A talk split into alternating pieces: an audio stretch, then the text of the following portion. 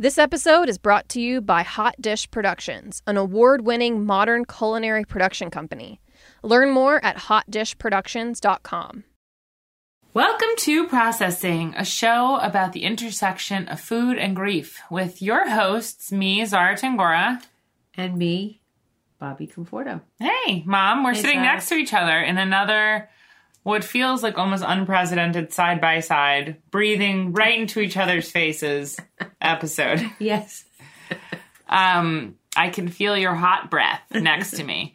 Um, so today we are welcoming to the show an, inc- I mean, I- always say like an incredible guest. All our guests are incredible. A- Africa Yoon, who is our guest today, uh, has written a book called The Korean, which is coming out in November. Pre-order begins later this month in June. But what a just lively and you know Africa talks about in the episode how eating kimchi makes her feel alive. And I think it was An ex- electric. An electric She is that. she is Yes. such an electric person, such an incredible person, so full of life and love and, And energy, energy. and she's funny and charismatic and, And just such a you know, we record these things um in the early like late morning on Fridays and you know, I actually had been feeling just I'm going away tomorrow. I'm feeling a little stressed. I have some like some different sadnesses going on and meeting with Africa this morning was such a game changer for me in terms of my attitude, how I was just feeling towards the day. Like her energy was really just so palpable and so beautiful and and I found it to be quite healing. And she repre- she really represents the world. Yeah. That's what it felt like. Yeah, she's a. I mean, felt like a world She's someone with a lot of experience uh, with all kinds of different cultures, as you guys will find come to find out why that is. And uh, yeah, it was just really like it just felt like a really special, very unique episode with a very special and unique human being. Absolutely. Really loved it. Yeah, really just a wonderful, wonderful, wonderful show. So yeah, as you guys will hear, Africa comes on to talk about uh, her her upcoming book, The Korean, and her experiences with kind of discovering Korean culture and cuisine and how it really helped reinvent her as a person and and her life and take her to all these kind of unexpected places and uh, yeah, what a what a wonderful uh, hour to spend, and we hope that you enjoy it. And Bobby, yeah, how did how did you feel about our talk with Africa? It was wonderful. As I said, I felt like we included the world in terms of cuisine, but also humanity. And that's what it felt like. Yeah, it was really beautiful. Um, okay, well, please, without further ado, enjoy our conversation with Africa. And uh, as always, folks, if it's if you have some extra time, please rate, review, subscribe to the show. It helps um, other people like learn about the show. It helps build the show's visibility, and we want everyone to be able to hear our conversations with guests, uh, like our wonderful guests, such as Africa and all our other wonderful guests. So yeah, please enjoy this episode. And uh, if you are in um, any kind of a funk or a bad mood before, you will not be after this after this hour. Okay, love you guys. Love Bye. you. Bye.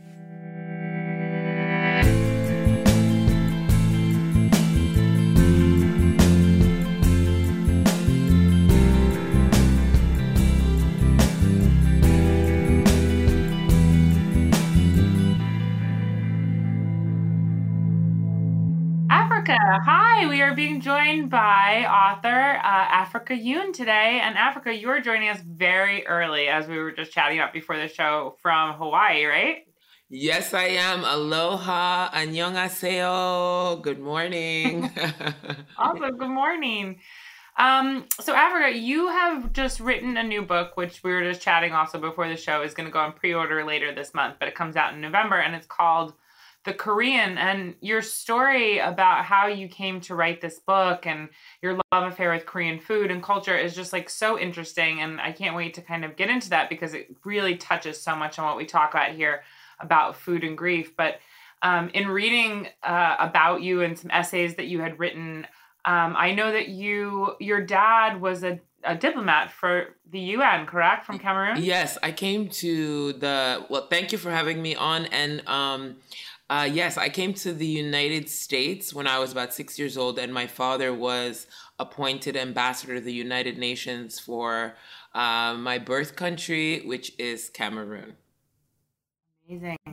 Wow, such an interesting experience. Actually, I had known, like, through a friend of a friend, got the opportunity to go into the UN maybe like a year and a half ago, Oh, two years did? ago at this point. Oh, Yeah, I very did. And I fun. got to go in.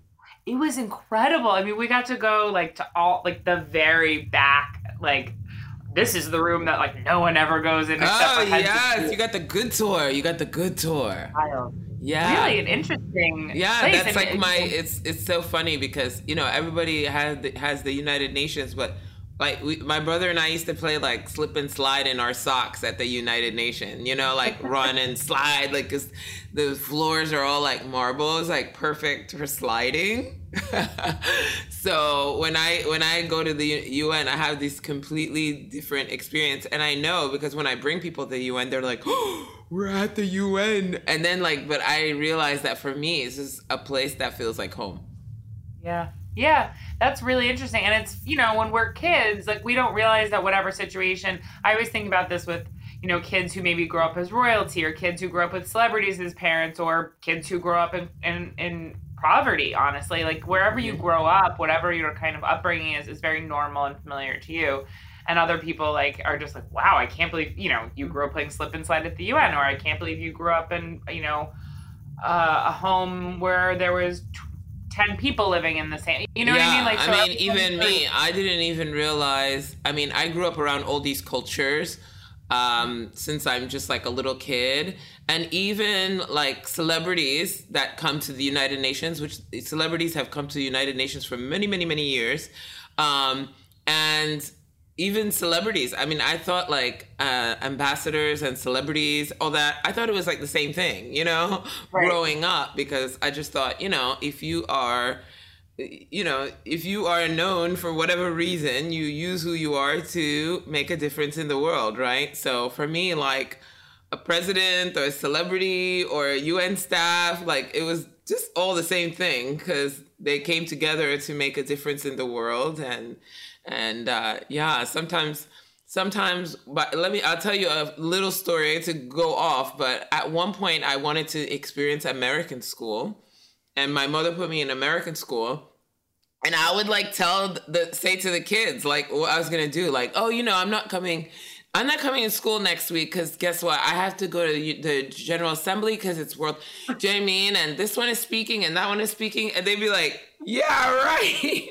I'd be like, I'm like, what? Like, I always think I should have a sitcom about me like going eh, to like American school because like they didn't believe anything. I was like, oh, I have to go to Paris next week because they were like, yeah, right. And I was like, That's no. I was like, no, it's, uh, that's really happening next week. totally What cultures influenced you? What were the cultures of your childhood that influenced Well, um, you know, I, I I really just about saw every culture, um, but I did. I was very fascinated with cultures that were so different. You know, I always say my mother was my first agent because when you're a child at the United Nations, when you have your national day, you greet everybody in an event. And my father was a very dynamic man, Paul Bamela Engo, a great diplomat. And he was very good about knowing all the countries um, and being very cool. Like he was cool, you know what I mean? You know how Barack Obama is like cool? My dad Yeah. was like the African cool and was very friendly with everyone from like on the Kennedy side. But then he knew like the Asian ambassador. He was very dynamic man and speaking. So I didn't really favor any um, culture in particular, but I did get very interested in food from all of Asia, you know, east and south. I was very interested in in the food, and I liked the taste. I tasted kimchi first time when I'm six years old. Um, and I th- I thought it was a spicy salad is what I thought it was, but I said, "Oh, this spicy salad is good." Like I liked it because we eat pepper in my in my country, and kimchi has you know spice, and I liked it very much. That's so you can say I, I love mean- Korean culture from from the very beginning because um, my mother was very good. I mean, when we were six years old, we ate. My mother had a conference she was going in Korea, and my mother took away our our knife and fork and gave us chopsticks. And not like my kids. My kids have these fancy training chopsticks, but my mom, my mom just gave us two sticks and was like, "We're gonna learn how to use these today." And I was like, "Okay, yeah." Except we were eating African food like fufu, chicken, Right. uh, not delicate foods, not foods from Japan, not we were eating African food with chopsticks. So you try to pick up a big chicken with a chopstick, and you tell me how that goes.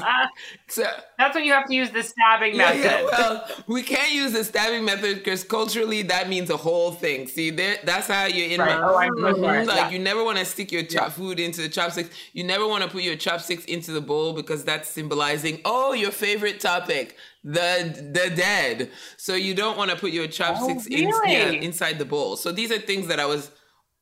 Tell us more. Say that Well, you don't want to put your chopsticks inside the bowl, right? You know, Yeah. because that's that's Right, symbolizing like food of the dead. So these are little things that I grew up with knowing, and I think it's why I Oh, I think having culture is is why I you know get along with people. I don't always get along with everybody, um, but Sure. the, for the mo- most part, I get along with people because I'm like uh, quite aware of all of the things that mean something, which can make us, Yeah, you sure. know, get along or not get along, and you know, Yeah. Yeah, and also, you know, I mean, being in New York City, aside from just being like experiencing life at the at the UN and Yeah. like being privy to many cultures, I mean, just being in New York City too Mhm. is such an, a wonderful way to grow up and have so much exposure to so many different humans and all like I mean, I have lived in New York. I grew up in Long Island, but I've lived in New York for I don't know, 20 years after that, almost 18 years. And it still it never ceases to amaze me just like how lucky I feel when I walk down like you know any given city block and like how things change and how many peop different people are and that's a real to me it always has felt like a real privilege because you know you go to other places in the country and the world and it's not like that and Oh, that's yeah. that's very strange you know Yeah, I mean, my husband grew up in uh was grew up in Illinois, and his experience is totally different than mine. You know, so it's like I knew more Korean people growing up than my husband did, and he's Korean. yeah that's wild Yeah. that's very wild I had more. So I was really just so interested about I mean so much of your story, but uh in, you know, reading about you and learning about how you came to uh be so interested in and in and have Korean culture be so and food be so part of your life. I think the story of how that came to be is so fascinating. Could you just share with us a little bit more about how that happened? Yes, my Brooklyn, my Brooklyn friends, and I'm like, you know, I'm an old New Yorker, so I'm like, yeah, Brooklyn, Brooklyn, Brooklyn, I love it. Um, yeah, um, I feel like you guys are like me and my mother in this weird way. Like, I see your tattoos, girl, me too. Oh, And yes, then I have a full sleeve coming up here. Lots of different moi, things happening. me too. Ooh, what do you got oh, there? United Nations, you know. Oh, Yeah. amazing! That's so awesome. Yeah, yeah, yeah. And then your mom is Cool. like, your mom is like giving me my mom vibes, a shirt, the Yeah, collar pops. look at this. Go Google my mother, and you'll see how she Okay. how she pops her collar like you exactly. Oh, how interesting. Yeah, yeah, yeah. So Oh, I'm feeling, I'm feeling yeah. some. Um, Oh, that's nice. That's awesome. well, so I, you know, after all my culturing and everything, and all the things that I know, and all my well manneredness, I was, I followed in in my parents' footsteps, and I was an activist, and I was working a lot. And as I got older, trying to navigate how to do that in my way, I was very interested in entertainment and also interested in activism, and I was melting the two. And I was stopping my sport, and I found out that I was. Uh, had gained 120 pounds in like a five year span. Yes, it was even surprising to me, even though some people had been noticing, but I, it was even surprising to me. And my mother had a Korean friend, and she, once she had been unwell, this is before my mother left the UN, she had been going to this um, little strip mall. Um, and where there was this little Korean shop, and she was getting some like healing, whatever treatments anyway so as i was trying myself i i wanted to get married and i wanted to have children and i myself was looking for some healing so i was looking for that place and i fell upon this um uh this is where h mart which is the largest asian grocery store Yeah. now uh, the number one. Um, Love it. yeah. So I fell upon these places, and you know, in Korean culture, in in the grocery, they give you know like samples. You know, now in American culture, they do it too, like Costco and all those places have samples and things. But it's something that is very prominent in uh, the Korean grocery store. So th- this lady was giving samples of this bread. Let me tell you about this bread, girl. this bread is filled with cream in the middle. Buttercream pang. Pang means bread, right? So it's bread with a whole bunch of cream in it. So she cutting the sample. You know, Koreans always cutting with the scissors. She's cutting the samples. Uh-huh. I'm eating it, and I don't look anything like any UN daughter at all. Oh my god, the bread, the bread, the bread. That sounds amazing. This bread was good. Yum. Okay, so here she is eating the bread. All of a sudden, I hear something. You're too fat. I said, I might be from the UN, honey, but I can throw down. Okay? I'm African American. We don't take that. Okay? I turn around and what do I find? A little old lady. So of course, UN snaps back like, "Oh, elder mm, uh, must must Right. act respectful," even though she's like Yeah. dogging me. Like I'm like, lady, That's a very brazen thing to just say to a right? stranger. I'm giving my best UN. I'm like, okay, yes, that hurt.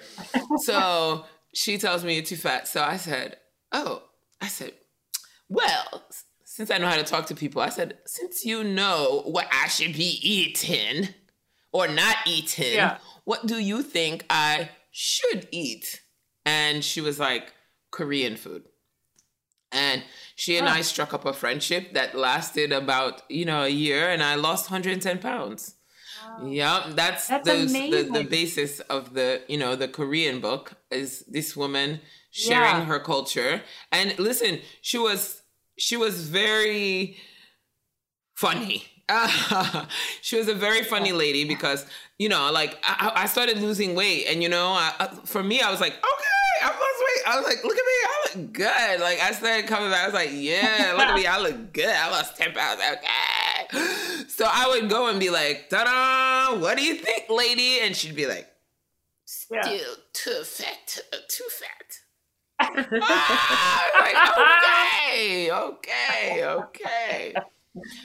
So that's, That's how amazing. sh- that's So how you- Korean culture entered my life. It's not I had not never had Korean food, but I had certainly not had it in my uh in my fridge.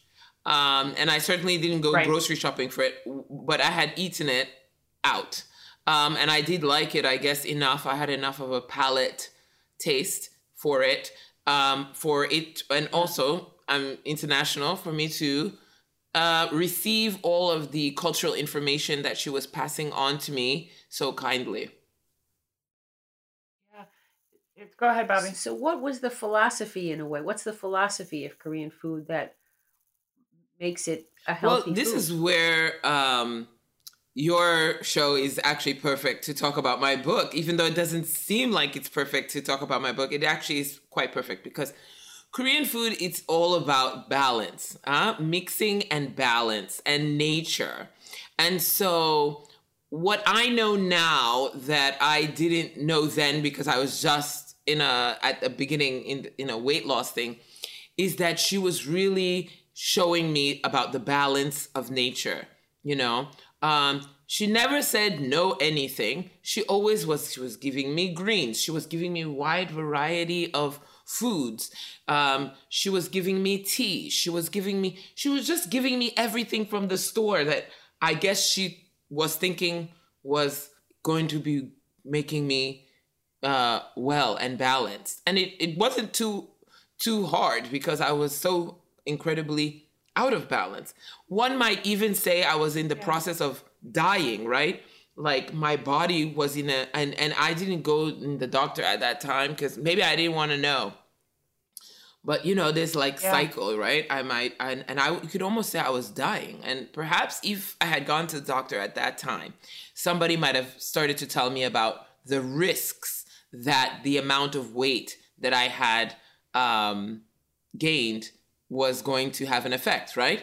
Right. This Well, could, Africa, can I just yeah. ask you a question for a Yeah. second, which I think is interesting? I don't want to miss the opportunity to ask this. yeah, which is that you know i guess when i'm when i hear you say that your body was out of balance to Mhm. the to the extreme where you felt like you're almost dying you know how did you get there? Like how did you get out of balance in that way? Was that a direct response to another kind of grief or was it just like you know i'm just curious to know well, how you became unbalanced I think and that I think that I think I de- yeah I definitely have a cycles and thoughts about death of self and rebirth of self a, a, a lot in in my life. Um, and um, you know if you think about um, how I was brought up I was this very structured upbringing and a definite path right it's like I wasn't like what am I gonna do like I I knew even when I didn't would if even if I wouldn't know what to do, I certainly had things to do.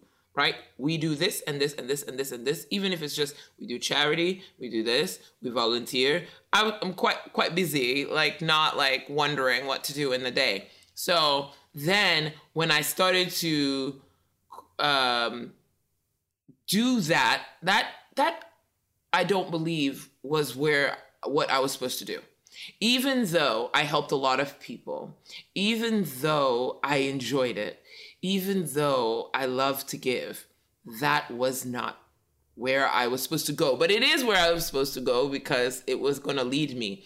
And I believe that I went that path so off of who I was. I mean, three varsity sports, every dance class. I was a skinny little thing. I never had weight was not a thing. Before ambassador, my Right. father was an Olympian. So like if you look at my brother, the kid never had a drop of fat in his life, you know? Um but I was off course, but I wasn't off course for a bad reason. I was off course for me to understand what people are going through.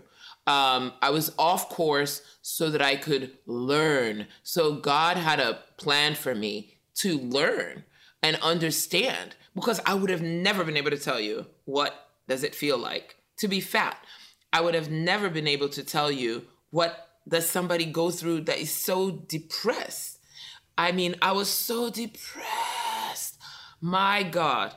Just thinking about depression, I can cry. The deep depression that I had.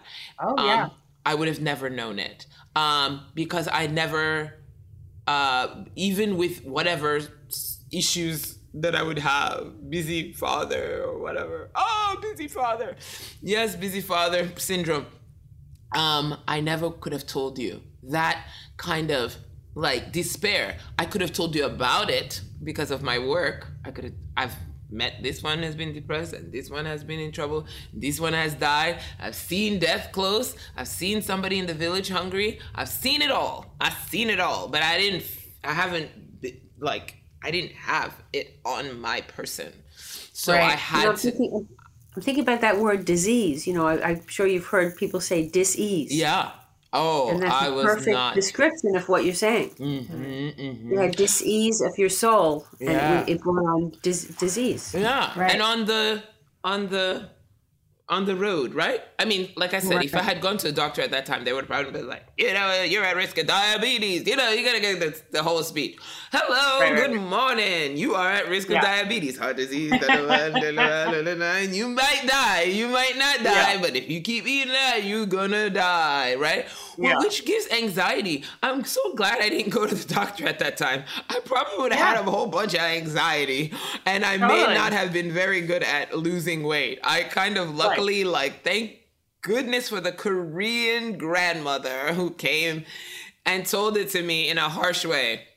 yeah, you made your way to this other way of kind of taking back some kind of a different kind of control in your life. You know, I think that like sometimes um, any way in which we mistreat our bodies or maybe ignore the balance of our system is a direct response to wanting to balance out control in some way, you know, and I think like the way you're describing your upbringing of having like, you know, it's a wonderful upbringing in many ways, but it's also very like tightly controlled, controlled, yeah. right? So it seems natural that you would have wanted to have there would have been some kind of shift in there. Mm-hmm. And you know, it's interesting what you were saying about you you know having to go through depression and having to go through all these things in, in terms of being able to come out uh, having a better understanding well i went to people. therapy as well yeah mm-hmm. well ernest there's an ernest hemingway quote that i love always that's he's i'm going to paraphrase but i think it's almost exactly that he says life breaks every uh, the world breaks everyone and often most are stronger at the broken places. Yeah. oh, I love so, the broken places now. Let me tell you. Yeah. No, I really love yeah. it. I really love it, and now I recognize it uh, so sh- sharply. Like I'm, I'm yeah. just like, like in a movie. Like whenever something happens to me, I'm like, oh, because you're awesome and you're gonna help people. You know what I mean? Yeah. Like that's why you like God's letting you know how does somebody like really feel um, yeah. Because sometimes when you're in a professional position of helping people, um, and I think this is a problem, uh, kind of, I don't like talk about problems, but it's problematic in the world right now because yeah. there's like so many gurus helping everybody, right?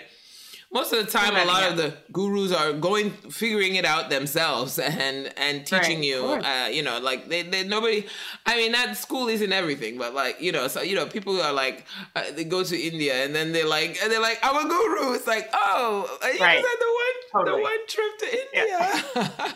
i don't know if you're a guru yet but okay um so but the perspective like you know even somebody that's a trainer that has been fit all their life doesn't really understand all the struggles.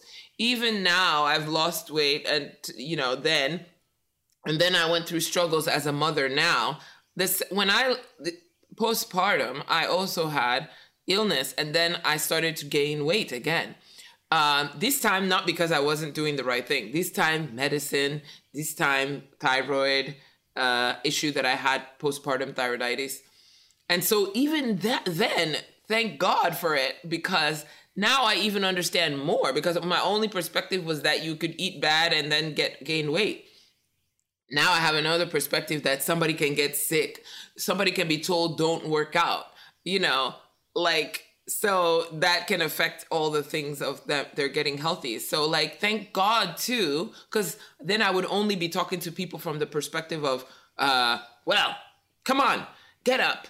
You're not you're lazy you didn't do, you didn't do the workout. You didn't eat the right food. It's like, oh, but how about you're sick and you this is all you can eat or get yourself to eat or you don't have support or you know your thyroid is off and oh your medicine is making you sick. Tenderizer. Huh? You were tenderized. Yeah. yeah. So yeah. So yeah, I love tenderized. You you develop deep oh, compassion. Oh, tenderized, girl. I like that. Yeah. I like, mommy, you teaching me. Yes, tenderize. I might, if I say it in another interview, don't get mad at me. I'm gonna have to credit you. Like, no, it's yours. You can take that. Tenderized. Black people, we love words like that. Tenderize. Yes, we love it. That's a good Bobbyism for yeah. sure. So, what are some of the foods? Tell us more about what your Korean grandmother taught you about cooking what kind of foods and well i always say like at that time she was giving me korean ingredients more than korean food mm. and i was sort of fumbling through i mean if you go to h mart okay there's like five six seven eight different kind of mushrooms i mean i ate mushrooms oh, yeah. like wow dried mushrooms. I mean, one time I bought mushrooms for two hundred dollars. Dried mushrooms. I was like, I can't believe. No, I mean, thank God everything else is so well priced. But there's some golden mushroom you could buy over there to eat. Oh yeah. I was like, I just spent two hundred dollars on some mushrooms. Oh my gosh! But then, how long did those mushrooms last? Forever and ever. And how delicious when I added them to water did they become? Delicious, delicious. Um, so I mean, I'll tell you, like three at three because I that time I became even vegan. Um, except except my only like vegan uh like maybe you weren't quite vegan is kimchi because it has some fish inside. Right. Um, but kimchi, kimchi Ah, kimchi. Oh, kimchi is so electric. Like I feel so alive. Like that's a great way of electric. It. Like when I eat kimchi, like I feel it everywhere. I feel it in my nose. Like I feel so alive. Yeah. You want to talk about, you know, mm. food? Ah, I'm so passionate about it. Um, food should make you feel alive. Um, Yes. And anytime that you don't feel alive like that, you might be t- as well be dead. You should be feeling so alive uh, all the time. And I know I don't want to put the thing that like, oh, you should feel good all the time. Like you know, you could have a bad day. It's not about that. But even in my bad day, I feel alive, and food is part of that aliveness. And um, in terms of knowing that it, like yes i went from a state of not being in health to starting to eat korean foods. Start, i ate kimchi all the time. She told me eat a little kimchi in the morning a little kimchi in the afternoon. She told me eat a little right? You know the plate is like this big. Yeah. Small. look how much kimchi i ate. What? I was like damn. I was like so it is so Just I good. eat imagine that kimchi is a ritual. I imagine that it's. A, I've I've never made it, and I actually haven't eaten much of it my, in my life. Could you Oh. tell our, our listeners more about exactly what it is and the ritual of making it? Okay, so kimchi is you have manapa cabbage. Okay, I'll I'll walk you through a fast make a kimchi. Okay, Okay. So you have manapa cabbage. Okay, so then you slit the bottom part. Okay, because it's kind of strong on the bottom, and then it goes like this. Not like the round American cabbage. It's like more mm. long, right? So you make some slits on the bottom, and with your hands you tear them apart. Okay. Then you also tear them again. So you have four pieces now, right? One, two, three, four. Teared apart. Oh, when you when you tear it with your hands, the sound. Oh my god, I love kimchi. What a better way to cook than to rip something apart with your hands. I Ooh, mean, that's, like, girl. There's no start. cut it with the knife. It's No. tear it apart. Love it. Mhm. Perfect. So then you salt you you salt that and leave it. And you turn it and you turn it and you turn it. I have a video game actually called Korean Cooking Friends coming out that you guys have to Oh play. my God, that's And you can make Korean you can make kimchi in the game. So That's you so can cool. experience that. Um but so you rip it apart and then now you're chopping different vegetables, carrots and all different raw vegetables. Um, and we won't go through it all because we're gonna go, go we don't gonna be here all day but carrots and different vegetables raw radish etc and then you're making a porridge right? It's like a you make a porridge and then you're putting pepper into that porridge. So now you have like a red pepper porridge and then you have another mix of ginger garlic that has been uh, blended up to make kind of like a little gingery, garlicky, oniony sauce. So the porridge with the with the red pepper, the gingery, garlicky thing, and then the raw vegetables are mixed. So now you have this like red porridgey mix of thing, and then that porridge is now spread onto the leaves, right? Which have you wash that salt off, and now the the leaves are a bit floppy, and then you're lifting each leaf, you're putting paste each leaf you're putting paste each leaf you're putting paste. Then you roll that up and then you're putting that into something which is airtight and it stays on your counter for four days. And yeah and then um and then four days after it goes in the fridge and you know you shouldn't open it you should just leave it even if you feel like you messed up just leave it the airtight is the thing you know what i'm saying Totally. so Yeah, yeah. yeah I um, love kimchi, Oh, so- and I agree when you were saying it's electric. It's such a wonderful way of describing it because it really does feel like that kind of like the minute you crunch into it, and it's just like a burst of of Ah. vitality. It's a beautiful food. It's a I've heard beautiful from Korean thing. friends about their grandmothers who used to bury the kimchi in the backyard. Yeah, and then onggi. I wish I had. I have. I, I actually have one, but uh, now to after the setup of the Korean over here, I don't want to move because he's gonna. He got the camera over here. He got this over here. Um, but yeah, Wow, yeah. that's amazing. Mhm. So it's so good I- and it's it's, so so, many lessons about life you know and you know if you talk about like there's so many cycle i mean it's like i live in hawaii i was born in africa like thank god i'm back like in nature because you see death all the time. You know what i mean? The only de- the only death you see sometimes sometimes in city you don't get to see the process of life. So death is mm. shocking. It's like a shock. Yes. it's like only death you hear about. I mean, besides your own personal death, which sometimes you're not even close to that because you've moved far away from wherever you came from to come to New York City or wherever you where you whatever you, whatever you left that you felt you didn't want to be part of to come to New York City. And so then what do you hear? Where do you hear about death? On the news. Right. Where do you hear? so that's like not fun death. You know, it's like, oh, a man Oh, was yeah. shot and stabbed seven times. Totally. It's violent death. C- re- CNN reports. You're like, oh, I don't want that to happen to me. And God forbid they look like you in the story. You're like, oh, Sure. that could happen to Sure. me. You know, you're like Yeah. holding that. And then the other death that you you are uh, experiencing every all the time is the death of your vegetables, which you don't seem to be able to make last from Monday to Friday, uh, or or you don't seem to get to eat them. And what do you find? A bunch of dead vegetables in your fridge. You're like. Ah, I didn't. I was gonna make that salad. I didn't make it. I went to eat out instead. Now they're dead and rotten in my fridge. I've wasted money. It's just like the death of like your food. You know what I mean? So, That's a food. very interesting way of putting it. Yeah, I mean, Yeah, I whereas Yeah. people that are in a natural environment and a lot of the processes that we experience of things that may last a little bit longer, you know, people say, How do you make your vegetables last longer? I said, Eat, eat them. And then they'll be inside you and you'll last That's a longer. very good point. Grow them. Yeah, Yeah, or grow them. good- Right, there you go. So there's grow them, right? So then they will be outside and you'd only pick them at the time and the quality and the feeling and the vibration from them when you're growing them is going to be one way. You know, and then you have people like Korean culture now preserving, you know, kimchi ain't going bad. I had kimchi. Yeah. uh, listen, and kimchi is really like the best to think about your life. Okay. Like I learned so many things from kimchi. Like, okay, so you make it it's four days on the counter, and you pop it in the fridge, you eat it, and if you take care of it, kimchi gonna last. You can make kimchi can stay for a long time. Then what happens to kimchi after a long while? It became becomes a bit sour, right?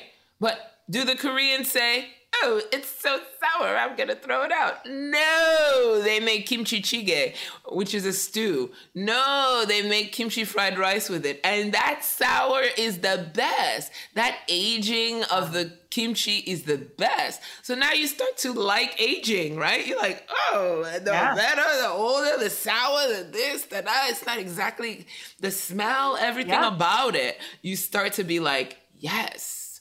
Aging is not so bad, and there's a way to preserve and and and continue. Is it a metaphor for aging, for liking aging? I think so. I think so because uh, even if you start to like something as it becomes older and changes, maybe you're gonna start to like yourself a little bit more too That's right. by Totally. osmosis. Um, you know, like I see death all the time. First of all, cats are out uh, living. I see cats out there. I see chickens every day.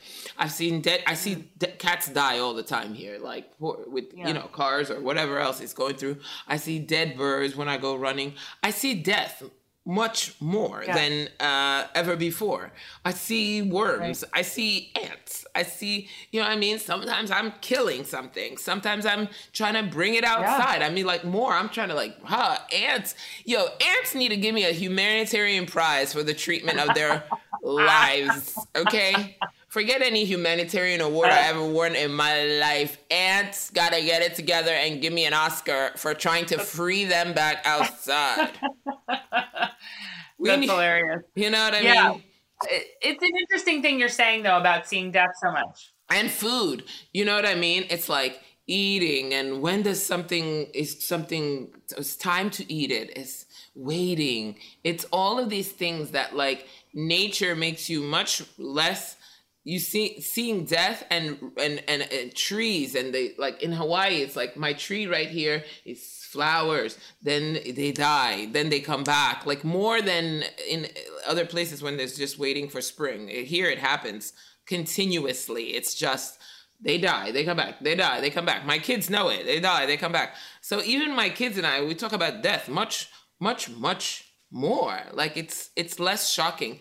And even any anxieties that may remain i'm much more aware of like the cycle of life uh, that is happening. And so even in grief thinking about grief and your own life and your own death it helps you um, to to know that you're like you're eating something. This thing came from the tree. It had its own death. It's giving you a thing it's going through you you go in this so like food and grief and life and just nature is all the time yeah, you're part of the life cycle. this one moment like i'm gonna die ah because i was Totally. Well, it helps. anxious. It helps. I think it, have more of an acceptance of like the whole picture of a life cycle in general. And Africa, I wanted to touch on something that you had mentioned in you know kind of your pre-interview too. Is that you've had another, you know, you had a very significant experience with grief in your own life through a loss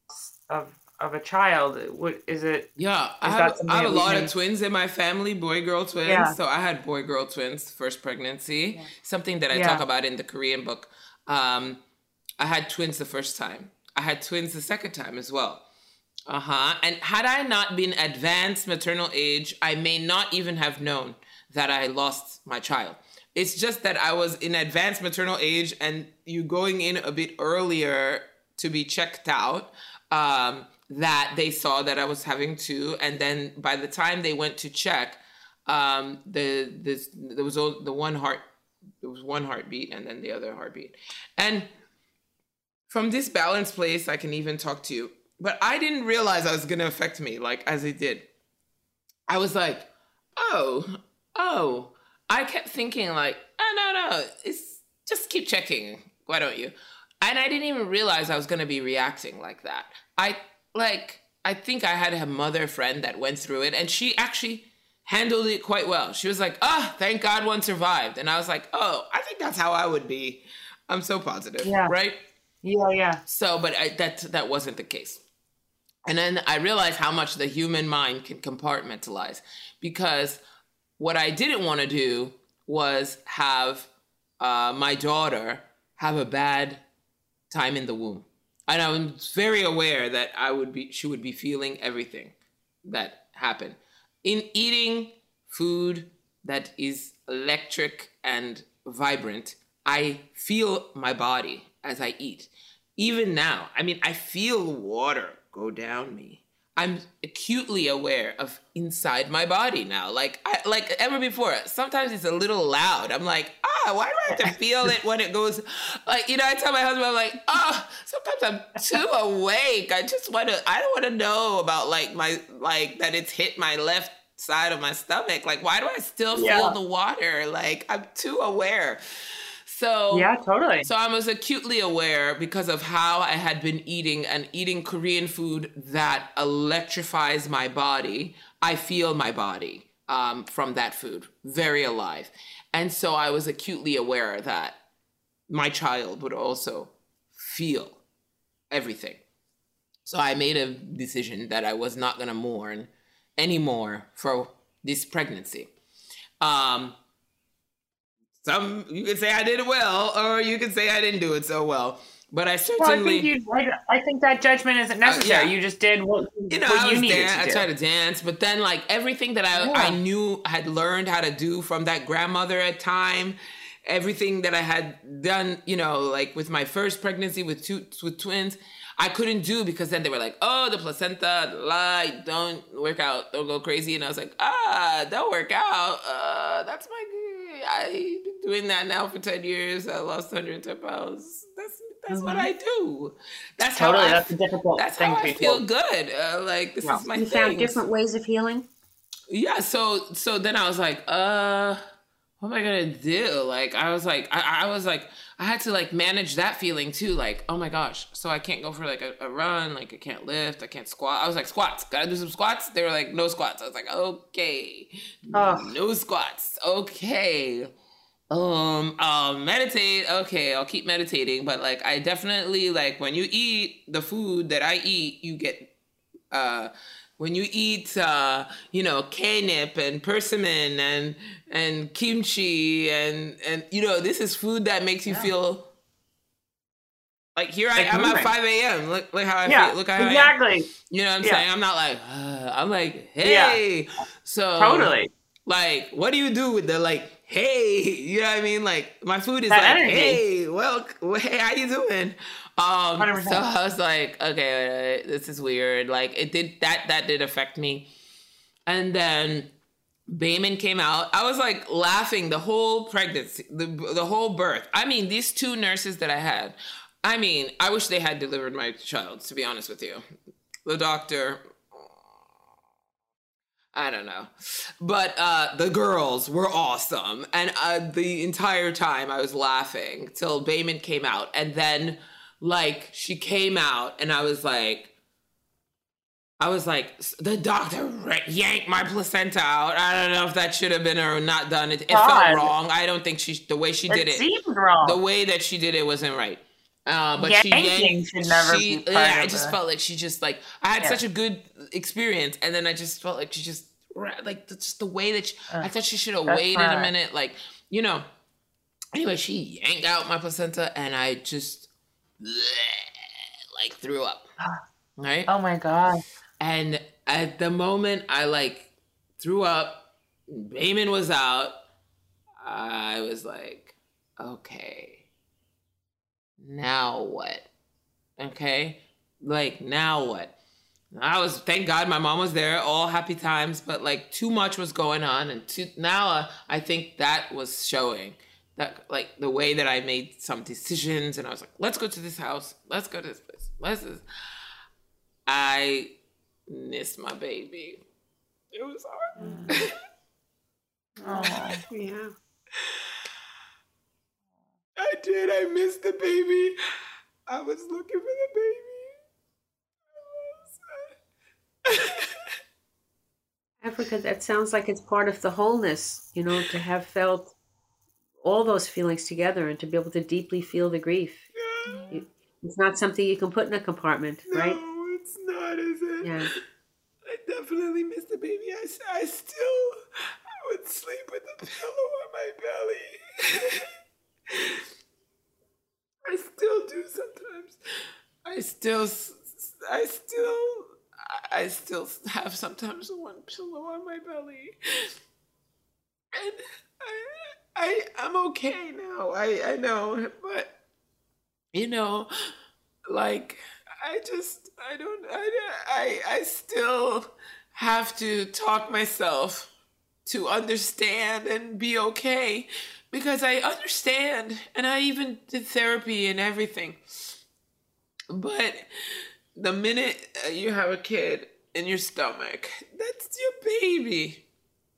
And Yeah. uh, It is. but that baby, that baby too, like that harsh thing, that baby too saved me, you know? Like Bayman and that baby. I would have never wrote this book and I would never be in Hawaii and I would never have done gone through all that I went through and I would never be able to talk to like mothers or anybody if it hadn't been that baby didn't come. It was meant to Yeah. be, and I I would never erase it ever because that I I needed actually.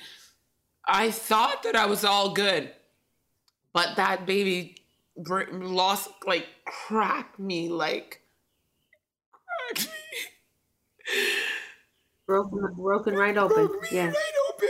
But I was I was meant to be broken right open. And I was I was meant to open up my heart again, and at that time, these Korean moms, I dr- I joined the Korean mom group.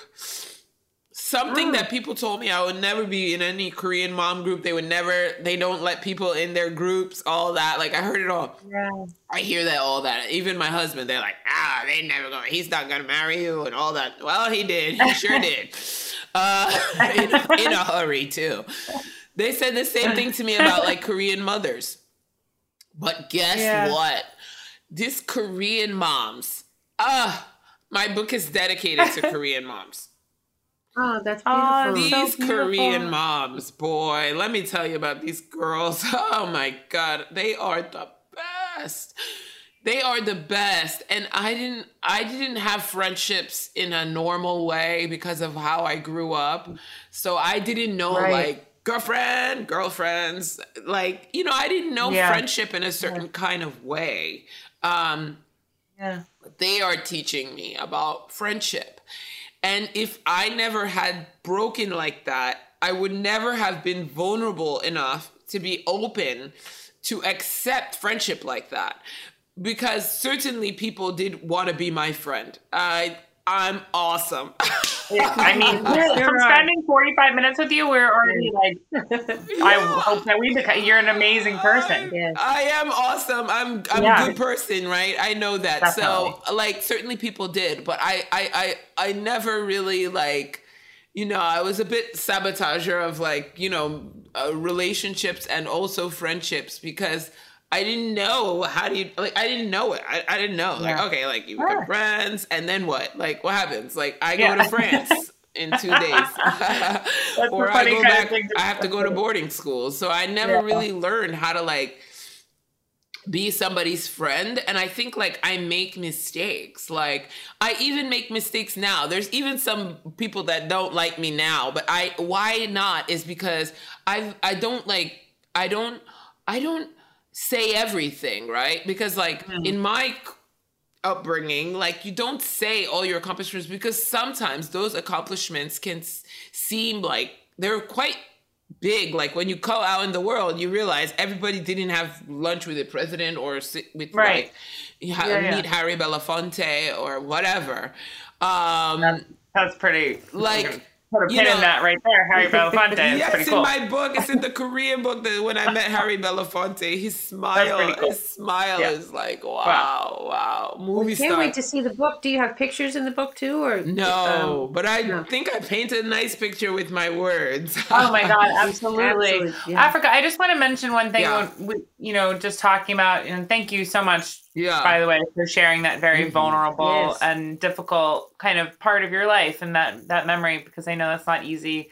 And uh I just think it's interesting kind of putting together some of the things you've told us about yourself and like, you know, especially like after you were told that your daughter, you know, wasn't going to make it to Yeah. a full term and and to be able to be born um and your instinct to kind of like be positive and to da- and I think all of those things are wonderful but Mm-hmm. Yeah. I do think it and you know in tandem with being told you can't exercise and can't move and needed to be still very like hard. I don't know sometimes like the universe or whatever it is or God if you believe in God or you know just gives us these messages of like you know against our will to like slow down Yeah, and to like stay down to almost be with what is. Somebody Yeah. asked me one time in an interview, they asked me, like, what would something you could tell, what would be a piece of advice about your own grieving process be? Because I've had some pretty shitty times myself and been down there pretty far. yeah, And I was like, well, I would stay down for a minute and look around and see what you find at the bottom of the ocean, you know, because Yeah. there's some very interesting things down there. There's weird glowing fish, there's interesting coral, there's stuff Yeah. you would have never been able to see. Your soul. Right. And like nobody wants to necessarily be told like get down as far as you can go. yeah, And like but when you're down there, yeah. if you do look around, there's very interesting stuff and you can take some of it with you and pull it out at another time Yeah, and it. uh, And it that's really seems like that happened to you. Yeah, I mean, where I was going with the Harry Belafonte thing and the people that don't like me, because everybody was only wants to talk about what what is good about you, but Yeah. there's some other things, which is that what what I was getting to was that of what I learned too, even from people that don't like me, is that because of like whatever experiences that I had, um, I don't say them right right off the bat, which for two reasons. Mm. Right. One is that I just if you like me, you should just like me, not because of Sure. whatever, um, and also because I don't want to like outshine people even though i don't think that what i went through is better than what somebody else went through it can kind of take the room um my experience Sure. can take the room. And what i learned um there from this opening and this letting of people into friendship is that i need to learn how to like be myself not and and and like i need to learn how to like you know be in a regular friendship. Like i don't know how to do it. Exactly because and when you're saying be on the bottom and look around i feel like even right now i still gotta be on the bottom and look around and look at myself and really understand like how do I have life? Like mm. simple life. How do I how do I be in a room with my experience, not shrink myself? Uh but not feel like I have to overwhelm. It's something I'm learning even now because it brings back to Dara's word balance. It brings us Mhm. back to balance. it's like right? okay, Yeah. like I love it when somebody doesn't like me sometimes. You know what I mean? And like Mm. my husband is totally different culturally. It's just if you don't, it just Your husband is Korean, right? Yeah, he's nothing to say to you. Like he's not gonna if you like yelling at him, he's not gonna like really get into it. He doesn't really like get emotionally caring. But he sometimes thinks that I talk too long to somebody that is not liking me. But that's because I'm trying to like learn. Cause I'm always Yeah. trying to like learn. I feel like it's a good quality. Sure. Like you know, you know, don't talk to haters too long. But whatever, that's me. I'm like, what? So what now? You, you don't like Yeah. about me? Cause they usually have something that you can learn, even if they're like going through all their stuff. So like haters are just fascinating to me uh, because I think much like with the Korean grandmother when she was yelling at me, Perfect saying, example. "Hey, you're too fat," I could have been like, "Oh, oh, really?" and fabulous. Right, sure. Or behind her was something I could learn. Absolutely. And so I think about that, yourself. hmm So I think that the grieving and the cracking open and the eating the f- ama- amazing food led me to this group of women. And in these group of women, I was the food, they were my healing. Th- th- They were a big part of my healing because as I was he- grieving and healing, and I went through, oh my God, anxiety. I never even realized that. Now I realize I had anxiety. Since I had uh, this horrible anxiety that came with uh, the illness and all after this, and you can read all of that in the Korean book and all that happened. But now I realize like I did have some anxiety, like because now that I know what anxiety feels like, I'm like, oh, oh, Exactly. I'm anxious, ain't I? Like I've been Totally. anxious. That's the funny thing about anxiety. I remember when I before I even knew I definitely have anxiety. I think a lot of people do. But I before you like know what it is, you like you're like, oh, that person has anxiety, or that person you're like, oh wait, I have anxiety. Like I just never ones. once you know how to identify it, you're like, Yeah. oh God, it's everywhere. Yeah, You know what I yeah, mean? yeah. You're like, I'm anxious. It's all over. You're like, yeah, yeah, you're next level. I mean, you know, but even New Yorkers, Yeah. we're a little neurotic and uh, anxious in our own ways. But um, yes, I wake up like this yeah, every morning, like Nosferatu. yeah. Um, well, yeah. So the food, the food, it's like the food was so good for the grieving in for my grieving Mm. in that. Well, when my father died, boy, did I handle that well. I think. I mean, I think I handled that pretty well. I mean, in Yeah. a sense, he- because when did he I was at my healthiest place when my father died. when um, was that? Oh no, gotta read that Korean book, girl. I can't give it all away. Okay, But fine. He, he's, but he did die. He did die, and I, I, I really handled that well. I was at my healthiest place. Um, my food that I was eating was like knocking on the door for me to be back to, to like there was there's no way. Oh my gosh, go go to H Mart, buy all the produce, and We're get going to go in a kimchi. little while. It's about 20 minutes from here. So yeah, we're going to be we have one over here. Eat We're the go raw, over eat, eat the produce raw, like eat their Oh, produce raw, God. and, and and then eat Such their a good prince. Yeah, and then eat and then eat the you know then eat not too much meat and then eat like kimchi and get get a bunch of the sides. Like think of it like a mm. salad bar. Get a bunch of greens, ones that you don't Totally. know, and don't cook them. Like the bok choys, all the things that you usually steam. Don't. Yeah. Just get all the greens. Can't and wait. then buy the sides and then think of it like a salad bar, right? So instead of doing dressing, put the food. So it's like put seasoned vegetables on your food Mm, yeah. and then have some kimchi. Oh, oh, oh, oh, oh, Can't you will wait. be So you so know what I hear you saying is that really, as humans, we help heal each other. We're like Mhm. mirrors for each other and we Yeah. help each other heal. And that's what you've done for us today Totally. by sharing your story. It's so Amazing, Africa. Thank you so, healing. much. At Yes. the- so, at the end of each episode, we always ask everyone the same Okay. thing, which is if you could have given yourself one piece of advice, knowing what you know now after your experience at the kind of beginning of your grief journey, and for you, that could be, you know, the experience in H Mart, or it could be, you know, after learning of the of the passing of your child, like whatever, you know, or after your dad's passing, whatever point that is for you. But if you could give your younger self some advice, having kind of the wisdom you have now, uh, what would that be?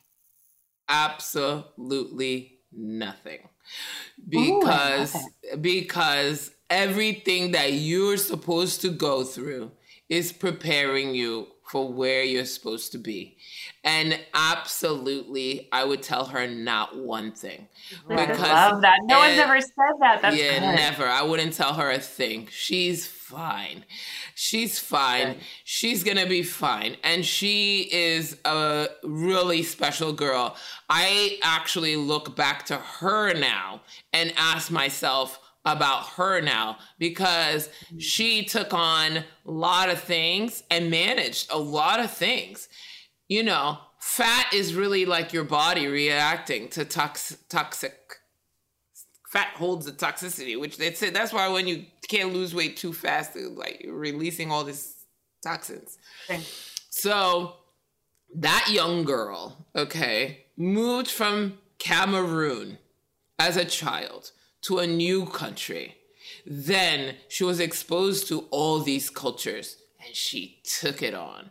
And then she was exposed to having to try to navigate who she was in another country and she took it on. Then she created things. Then she it- tried all the foods. Sure did. She ate all the food she didn't eat, wasn't supposed to eat. She ate it. And she got so fat. And she was still gorgeous, but she was so fat. And did she stay fat? No, she didn't. She was able to hear somebody tell her about getting well. And did she listen? She sure did. And did she get better? She sure did. And did she want to get married? She sure did. Is she married? She sure is. Did she open herself to another culture? She sure did. So I'm not going to tell that girl a dang thing. I'm going to follow her advice and I'm going to, whenever something comes up, I'm going to keep handling it just like that girl. Amen. Beautiful. That's good. That's a Yes. good one. Gotta be honest. That's a good one. It might be the best advice, non-advice that uh non-advice advice that we've ever heard. I really that's very beautiful and very like empowering and wonderful and special and unique advice. It's great.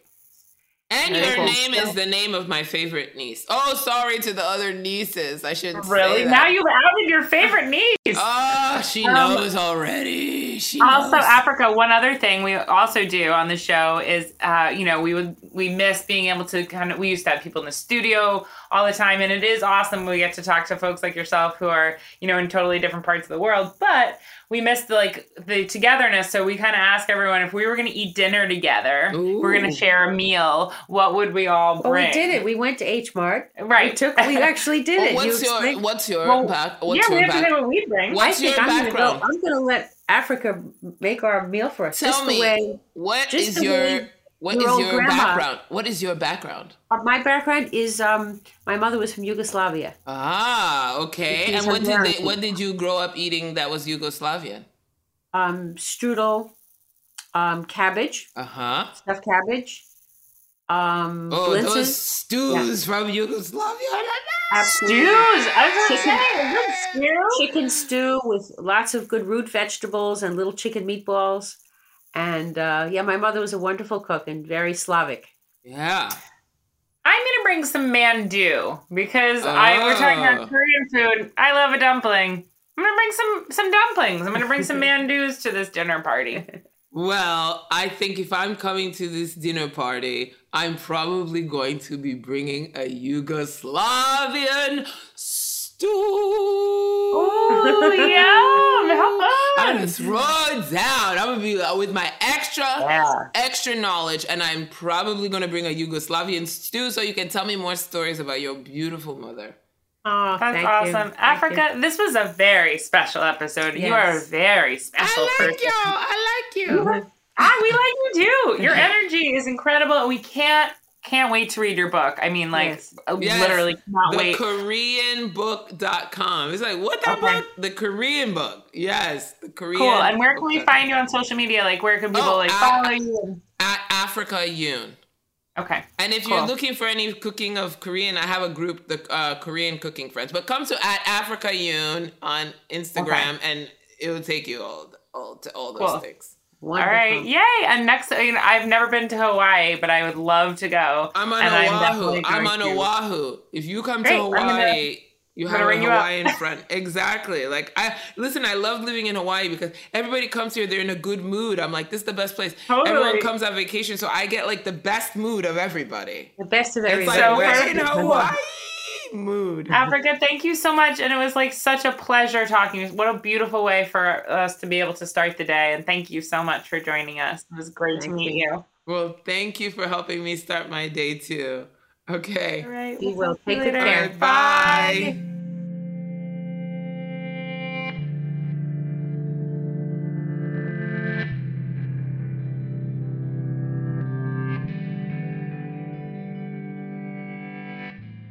This episode is brought to you by Hot Dish Productions, an award winning modern culinary production company specializing in creative digital video, photography, and podcast production. From concept through post production, Hot Dish creates and produces compelling food stories that ignite the chef in all. Hot Dish Productions has deep connections to award winning and celebrity chefs and over 20 years' experience. Their team has won both a James Beard Award and an IACP Award for their work in food media. Hot Dish Productions delivers the highest quality product at a fair value. Let them help tell your culinary story today. Explore their work and learn more at hotdishproductions.com. Thank you so much for joining us for processing. We realize that sharing these types of deeply intimate stories on air is a very personal decision. We began this project as a way to connect our listeners through shared experiences and storytelling. We hope that processing can be a platform for sharing, learning, and healing. We appreciate our guests' willingness to be vulnerable and value nothing more than making both our guests' and listeners' experiences with our show positive and progressive. If you're interested in being a guest on the show or writing in a listener letter, please email processing at heritageradionetwork.org. Please follow us at processing underscore podcast on Instagram. Processing is powered by Simplecast. Thanks for listening to Heritage Radio Network, food radio supported by you. For our freshest content, subscribe to our newsletter. Enter your email at the bottom of our website, heritageradionetwork.org. Connect with us on Instagram and Twitter at heritage underscore radio. You can also find us at facebook.com slash heritage radio network. Heritage Radio Network is a nonprofit organization driving conversations to make the world a better, fairer, and more delicious place. And we couldn't do it without support from listeners like you. Want to be a part of the food world's most innovative community? Subscribe to the shows you like, tell your friends, and please join the HRN family by becoming a member. Just click at the heart at the top right of our homepage. Thanks for listening.